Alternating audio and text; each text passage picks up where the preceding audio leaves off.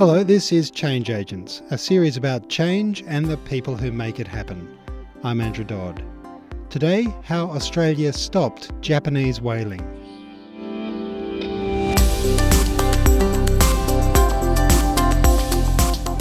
And I received a phone call from the then Minister for the Environment, who was Malcolm Turnbull, who wanted to quiz me about the legal advice. Mr. Turnbull, I have to say, was quite sceptical.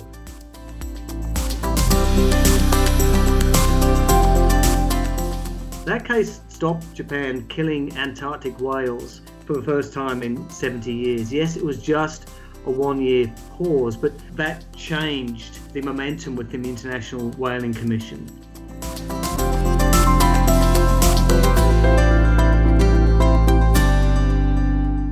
The Sea Shepherd Organisation has this week announced it will cease its anti-whaling operation in the Southern Ocean in response to Japan's increasingly sophisticated and military-like harvesting of whales. Stopping Japanese whaling has been the desire of the international community since the mid-1980s, when Japan started what it called scientific whaling under Article 8 of the International Convention for the Regulation of Whaling. The so-called research program was originally known by the acronym JARPA I. But in 2014, Japan's pretext for whaling was finally discredited when Australia won a case at the International Court of Justice in The Hague. And for a year, Japanese whaling stopped. Today, the backstory on how that happened, through the eyes of two of the key players, ANU legal academic Professor Don Rothwell and Darren Kindleysides, who was then campaign manager at the International Fund for Animal Welfare. They worked on a strategy to provide both the legal argument and the political will for Australia to take on Japan in the courts, because, as Darren Kindleysides points out, the international community's diplomatic criticism of Japan's whaling was having no effect. Really, if you look around at what was happening with the governments trying to challenge that, nothing was proving effective in stopping them. Basically, Japan was abusing the Whaling Convention, sticking two fingers up at the international community, if you like, and really setting itself a commercial whaling quota, but calling it science. In fact, Don, at the International Whaling Commission, there were routinely votes by members condemning Japan for what it was doing, and Japan was systematically ignoring them. Yes, there was a fairly consistent pattern at the IWC meetings in which conservation-minded states, of which Australia became a very prominent member, would routinely propose these resolutions condemning Japan's conduct of JARPA. There would be a vitriolic debate, and those resolutions were often passed with very firm majorities. But the problem was that the resolutions had no legally binding effect. They were really just political declarations, and Japan would just consistently ignore them. What I find amazing in this discussion is that it appears that up until Australia brought this matter to the International Court of Justice, there'd been no court making an interpretation on what actually constituted scientific whaling. Is that true? Yes, that's true. And that's just quite simply a fact of international litigation, that often states will have many disagreements and debates about how treaties such as the Whaling Convention are interpreted. But unless a matter actually goes before an international court and tribunal, you won't actually get a final determinative ruling. So that's always going to be a factor in terms of any international litigation. But the other factor, of course, at play in a matter such as this is actually finding a state which is prepared to challenge the conduct of another state before an international court. And that's the remarkable thing about what Australia did here. Well, Darren, at this stage, you're working for the International Fund for Animal Welfare. And are you going along to meetings of the International Whaling Commission and seeing this drama play out where all of the states are really annoyed with Japan but unable to do anything? Yeah, that was definitely the case. That the first time anyone goes to International Whaling Commission, it's a bit like being exposed to a new cult. It has quite a unique way of operating. If you've got experience of working in any sort of multilateral treaty or convention, the IWC certainly operates in a very strange way, where there was paralysis and deadlock, deeply divided, but actually in terms of constraining Japan, abusing the very whaling convention by killing a large number of whales in the name of science, there was very little that was able to be done. Of course, year in, year out, there were diplomatic concerns raised, but year in, year out, Japan went back to Antarctica and killed hundreds of whales. And of course, they were stepping up that hunt as well. So it became apparent to me that the deadlock within the International Whaling Commission wasn't really suiting anyone. It certainly wasn't suiting the whales. Japan was killing hundreds of whales in the name of science, and no government was really finding an avenue to stop them. Don, am I right in saying that one of the fundamental problems is that the International Whaling Commission was a body that had been established to regulate whaling and had suddenly found itself in this position where it was principally about stopping people whaling, so that the architecture, the mechanisms weren't really in place for this to happen properly? Yeah, that's really a critical point. The convention was concluded in 1946. It was really a convention set up to regulate the industry. It was one of the early examples of an international environmental convention. And so to that end, whilst it was a convention set up to regulate whaling, when the moratorium was concluded in the mid-1980s, it was suddenly being thrust into now seeking to achieve environmental objectives and outcomes. So the structures and the mechanisms that were embedded within the convention framework and the political framework within the International Whaling Commission were really not adequate in terms of enforcement and monitoring of the actions of countries like Japan. Well, by the mid-2000s, the world is already pretty annoyed with Japan, and then they go and introduce JARPA II.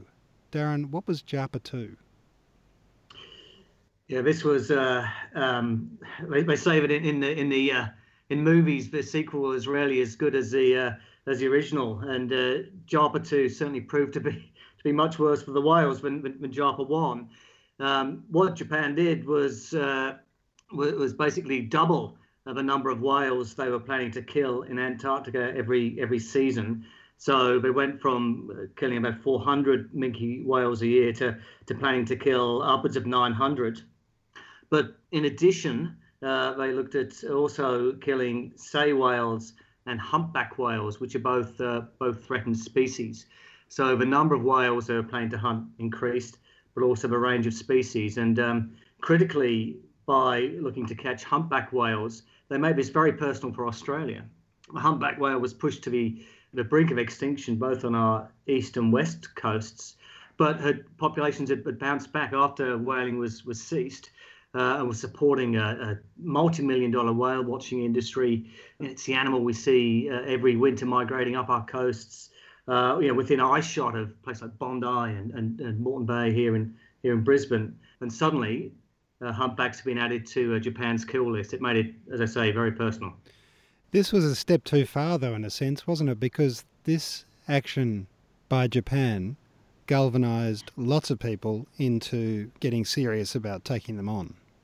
It did. It really posed the question, well, if Japan is going to double the quota it's setting itself for whales, there must be a response. I think the difficulty was people didn't really know how to respond. The challenges through diplomatic channels and so on of the previous 2 decades almost since Japan started this huge scientific whaling program hadn't really been successful. And suddenly people were looking around for a solution, for an alternative to the deadlock. I think Japan was taking a gamble, really, but no one would find an avenue or have the guts to step up. But I think they hugely miscalculated. So, Don, at this stage, well, not long afterwards, you were brought in to lend your weight through the legal advice that you were able to give the International Fund for Animal Welfare through a series of panels, and you worked on at least a couple of these. What were you being asked to do? Well, effectively, Darren and his colleagues were coming to me, and then ultimately me and my colleagues, seeking to explore whether there were legal avenues to challenge Japan's conduct of its whaling program. So that was the initial brief. And when I started to look at this issue, and then when I was able to work collaboratively with other groups of international lawyers globally and in Australia, we fairly quickly identified that we thought that there was an arguable legal case that Japan's conduct was not consistent with the provisions of the Whaling Convention. And then most importantly, we thought that there were avenues in which that legal argument could be presented before an international court and tribunal. So we were fairly confident, even within the initial phase of looking at this issue, that there was some prospect of success if this matter was to be taken forward. Darren, what was the thinking behind the convening of these panels? What were you trying to achieve by doing it and by going down this path? Well, I was thinking back to that first meeting I had with Don and with colleagues at I4. You know, we were searching for an avenue to try and stop Japan killing whales in the Southern Ocean and calling it scientific research. And there'd been a little bit of thinking around possible legal challenges, but no one really developed that. And so myself and a colleague, Denise, just went to meet with Don in his office in Sydney University, as it was at that stage, and just to talk around whether there were genuine legal avenues for stopping Japan. And maybe it's the sort of benefit of hindsight, but I can remember that meeting very clearly. And for me, it felt like a penny dropped. You know, talking to Don, this was before seeing his legal advice, but just speaking with Don then, for me, it turned the possible idea of a legal challenge from being just, you know, a good idea that people had knocked around but never felt it would go anywhere or any government would have the guts to take it, or, you know, it went from being an idea, in my mind, to being a genuine opportunity to challenge Japan's scientific whaling, an opportunity that had the potential to succeed. And look, as I say, I might be romanticising that. It's, you know, the meeting took place 12 years ago now, but for me, having struggled through several international whaling commissions, seeing the deadlock, seeing Japan setting its own agenda for killing whales and not being challenged, suddenly there was a glimmer of hope. Did you, in that meeting or soon afterwards, plot out a way in which you would garner global opinion on a legal strategy? So did you start thinking through how you would convene panels in London and Paris and back here in Australia at that point? I guess it's a yes and a no. Any good strategy has an element of organic nature to it. We knew what we needed to do was to build the case from two perspectives. One was to build the legal case to show there were very clear legal solutions to what Japan was doing. Secondly, we needed to build the scientific case, so essentially to dismantle Japan's arguments that so-called research whaling in the Southern Ocean had anything to do with research or science at all.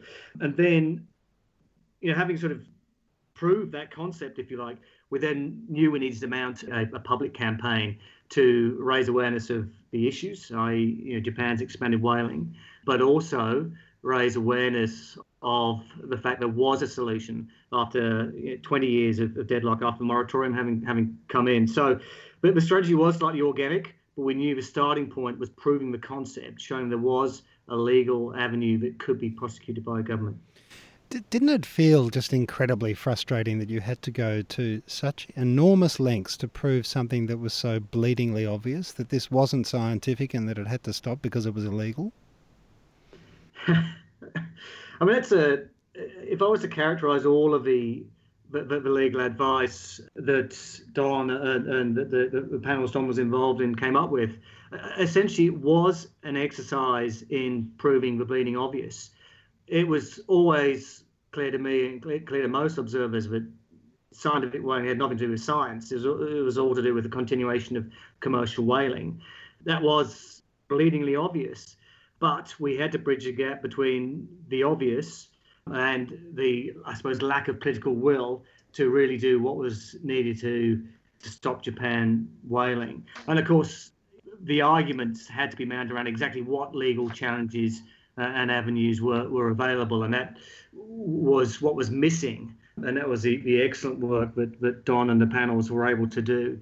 It really did prove that not only is there a legal case, but here are the specific avenues. So, Don, how did you prove the bleeding obvious? Well, two ways.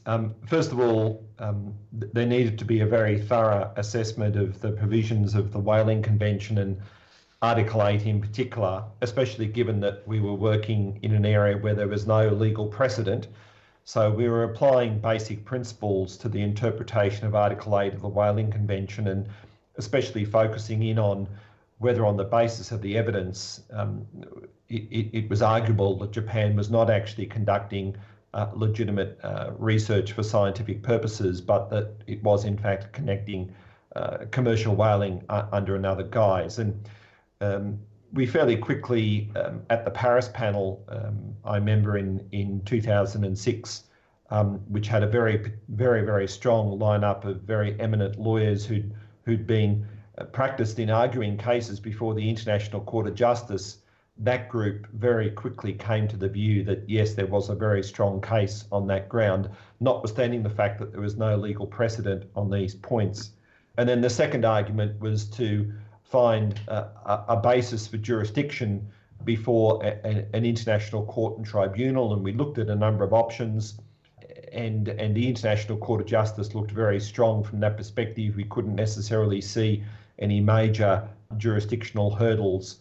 So once we'd been able to establish those two key elements, the strength of the legal advice just continued to build. And I think that gave a lot of confidence to Darren and others who were seeking to advocate it before politicians.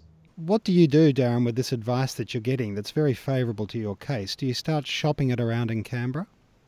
Yeah, but that's probably a good way of characterising what we needed to do. We had the strong legal arguments from the panels, and we had the strong scientific arguments as well. But I suppose before we could start making that case in Canberra, we had to build a strong contingency of public support for legal action. And so we ran, I suppose, what was a twin-track campaign. The outside track, if you like, the public campaign, was basically getting out there, releasing summaries of the legal opinions, running a whole range of activities, from demonstrations to guerrilla advertising to taking 20-metre inflatable whales out onto Sydney Harbour to just build in the public consciousness awareness of the fact that, yes, governments can do something about Japan's expanded scientific whaling. And attached to that and on the back of that, and once you have that public support, then it becomes easier to get the ear of politicians in Canberra. So, you know, we spent several years, we spent 2 years really on working through the legal advice and building this public support before we came to 2007, which was, of course, an election year. And as we know, there's nothing focuses our politicians' minds more in terms of coming up with exciting new policy directions when an election. So that was clearly a very significant year. Made even more significant by the fact that 2007, the end of 2007, that was the first year that Japan planned to start killing humpback whales under its JARPA II program. Did you get in to see how government ministers, and what sort of response did you get? Yeah, we really spoke to whoever would listen. You know, both sides of politics, in fact, all sides of politics, and I felt. The strength was when you sit down with a politician, and it's just it's someone from an environmental group, you know that's okay, but they know what we're going to say. But where you have an internationally renowned lawyer backed up by a raft of panel reports from other internationally acclaimed lawyers, that's something that's not very easy to ignore, and I think what I found was the majority of the politicians we spoke with really accepted the case. I think that the basis for challenging Japan was clear, and actually the strength of the different legal options was clear as well. The major hurdle, of course, was then, as I mentioned, generating the political will to take action. I remember one particular incident that I was involved in. I was sitting in my office early in 2007 and I received a phone call from the then Minister for the Environment, who was Malcolm Turnbull, who wanted to quiz me about the legal advice. And Mr. Turnbull, I have to say, was quite sceptical. I said that I thought that there was an arguable case, but Mr. Turnbull, of course, given his background as a litigator in some very famous cases in Australia, wasn't quite so convinced. And I think that one of the difficulties that we were experiencing in that sort of exchange was that the government, quite properly, had probably gone to their own government lawyers, and they may well have been getting some different advice on these matters. And so I think one of the critical things that began to emerge in 2007 was the very different views that were being taken by the Labor opposition, where Peter Garrett became quite an advocate for these matters and was quite on board in terms of understanding aspects of the legal advice, whereas the Howard government, with Malcolm Turnbull as Minister for the Environment, was much more conservative in its views. And of course, the prospect of taking Japan to an international court raised, of course, trade and economic issues. And that, I think, was a concern of the government of the day. In other words, the Howard government wasn't going to take it to the International Court of Justice, but Kevin Rudd announced that an incoming Labor government would. Yeah, and I think that was really a pivotal moment in terms of the campaign, so that as the election campaign in 2007 reached its end, I particularly remember a press conference debate between Peter Garrett and Malcolm Turnbull, where this became a pivotal issue between the two parties in terms of their environmental policies. And so the election then of the Rudd government sparked great enthusiasm, but also expectations that literally, you know, Australia would be racing off to the International Court against Japan within days of the election of the government. And of course, that didn't happen. It took almost 3 years after the election of the government, well, certainly 2.5 years before the matter came to the ICJ. My question for you both is, to what extent do you think all of that groundwork that you'd done on behalf of I4 and through all of these international panels, to what extent did that work inform Australia's decision and the kinds of arguments it mounted at the ICJ? Well, look, I guess in my view, it was absolutely pivotal, and that without that work having been done to convince and energise the alternate government of the day. And then when the alternate government came into office, armed with all of this legal advice, it then had a very strong expectation that the Australian government lawyers would actually move forward on this policy. And yes, it took a few years before the case was actually commenced, but during that time, the Australian government lawyers laid all of the appropriate groundwork, including working with others in the scientific community to gather the advice. I guess one of the things that ultimately I learned from this was that it's all very well and good to present legal advice from outside of the government, but not only do the politicians need to own that advice, but ultimately the Australian government lawyers who really have to argue those matters before international courts, they also need to own that advice too. So am I right in saying that part of what you were doing was trying to instill a new consciousness in the Australian government's own lawyers, so that convincing them was part of the battle? Yes, very much so. And I think part of my frustration that I often expressed to Darren was the difficulty in actually getting one-on-one meetings with the Australian government lawyers. Now, I appreciate that there are limits in terms of how they could be speaking to those of us from outside of government, but there was something of a resistance that persons from outside of the government should be actually influencing the government in terms of taking them one of the most significant steps any government could do, and that is take another country to the International Court of Justice. So that proved to be a matter of strong frustration, but ultimately, I think it was, I suspect, the advocacy of people like Peter Garrett within government who ultimately proved to be a turning point there. And Darren, I guess the other thing is that no government wants to be seen to be being pushed by an NGO into anything, particularly something as serious as this.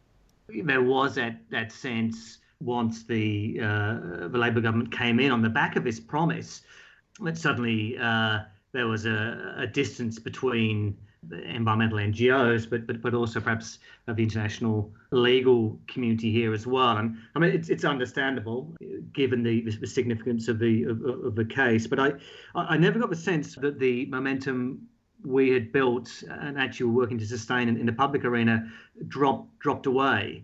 I think the groundwork, which was the legal arguments, but also the public awareness of and support for legal action, is really what drove this forward through the those first years of the Labor government. And actually the first whaling season under that Labor government, they sent a customs vessel down to monitor the whaling fleet and to ostensibly to collect evidence to support a legal challenge. And some of the images that came out from that surveillance proved very significant.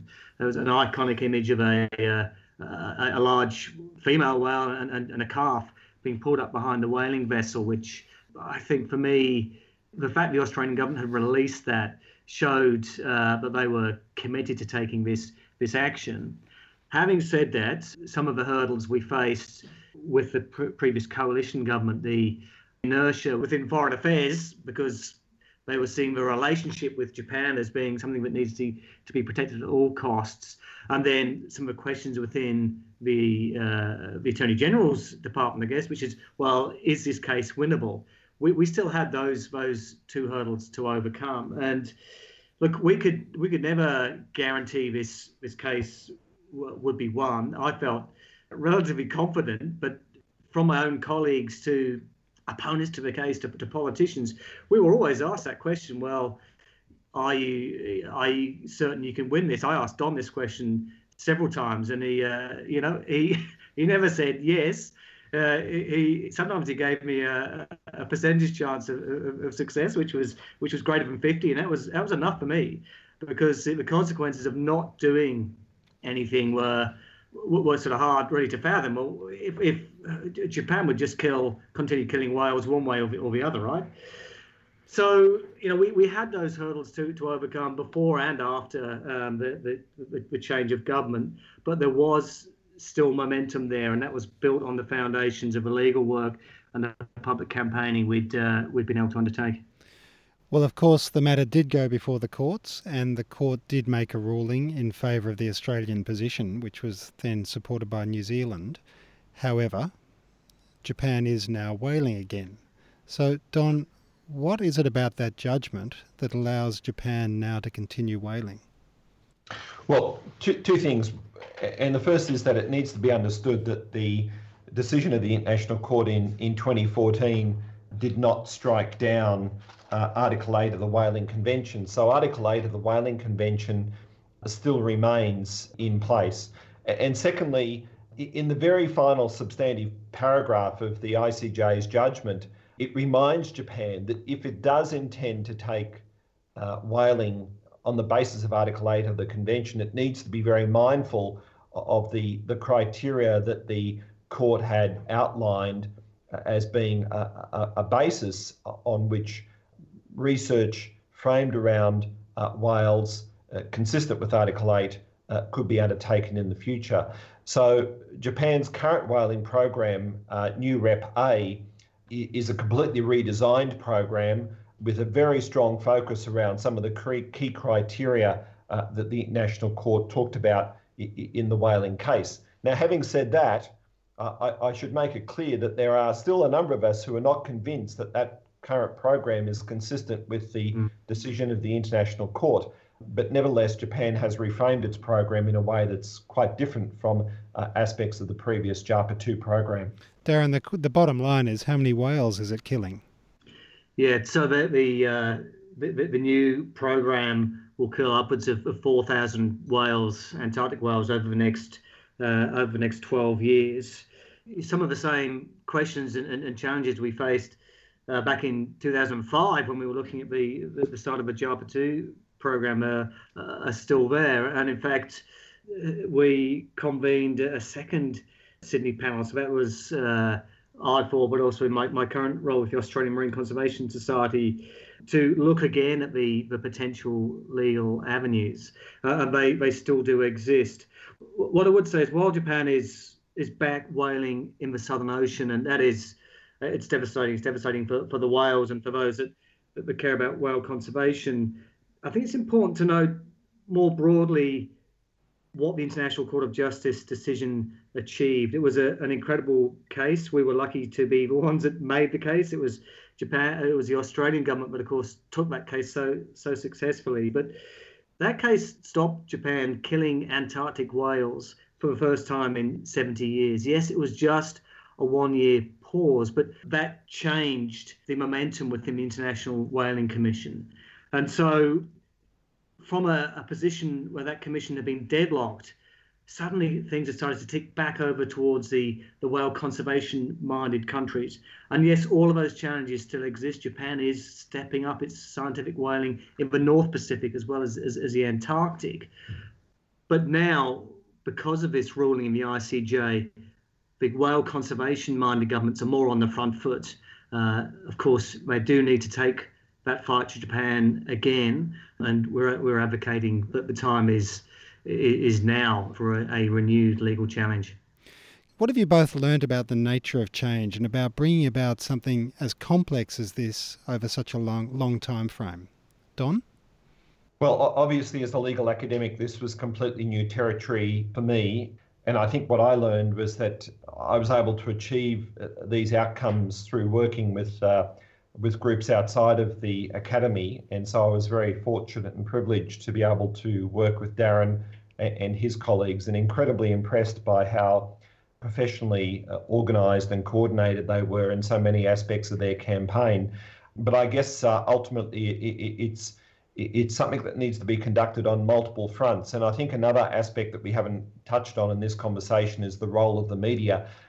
There were sectors in the media who were very favourably disposed to the arguments that we were seeking to promote, and journalists who worked very closely with us, and that also played a significant role in terms of building the public campaign, but also keeping the pressure on the parliamentarians, because the media ultimately have that sort of access that NGOs and academics don't have. Darren? Well, I mean, that's actually a huge question. What is the nature of the change, and what do we learn?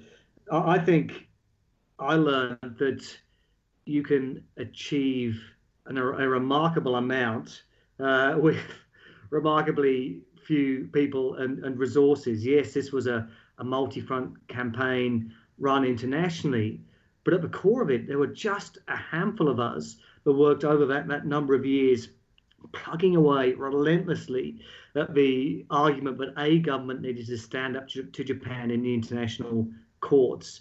And I think we were able to build and marshal public opinion really well on a shoestring. But at the core of that, I think, was just being resilient and persistent when we got knocked back. And we had a former Prime Minister of New Zealand telling us we were just in cloud cuckoo land, trying to persuade a government to take Japan to court. We just worked around our opponents. We found different avenues. We were flexible.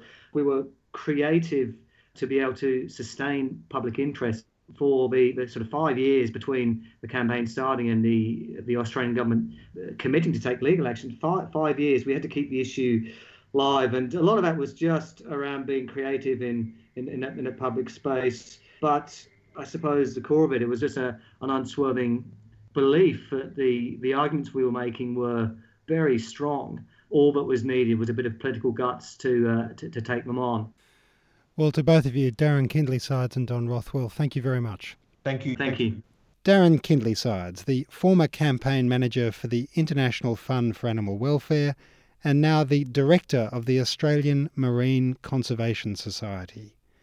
And Don Rothwell, Professor of Law at the Australian National University. Change Agents is a collaboration between The Conversation and the Swinburne Leadership Institute and Swinburne University's Department of Media and Communication. You can subscribe to this podcast on iTunes or listen on SoundCloud. The producer is Sam Wilson and production by Heather Jarvis. I'm Andrew Dodd. See you next time for Change Agents.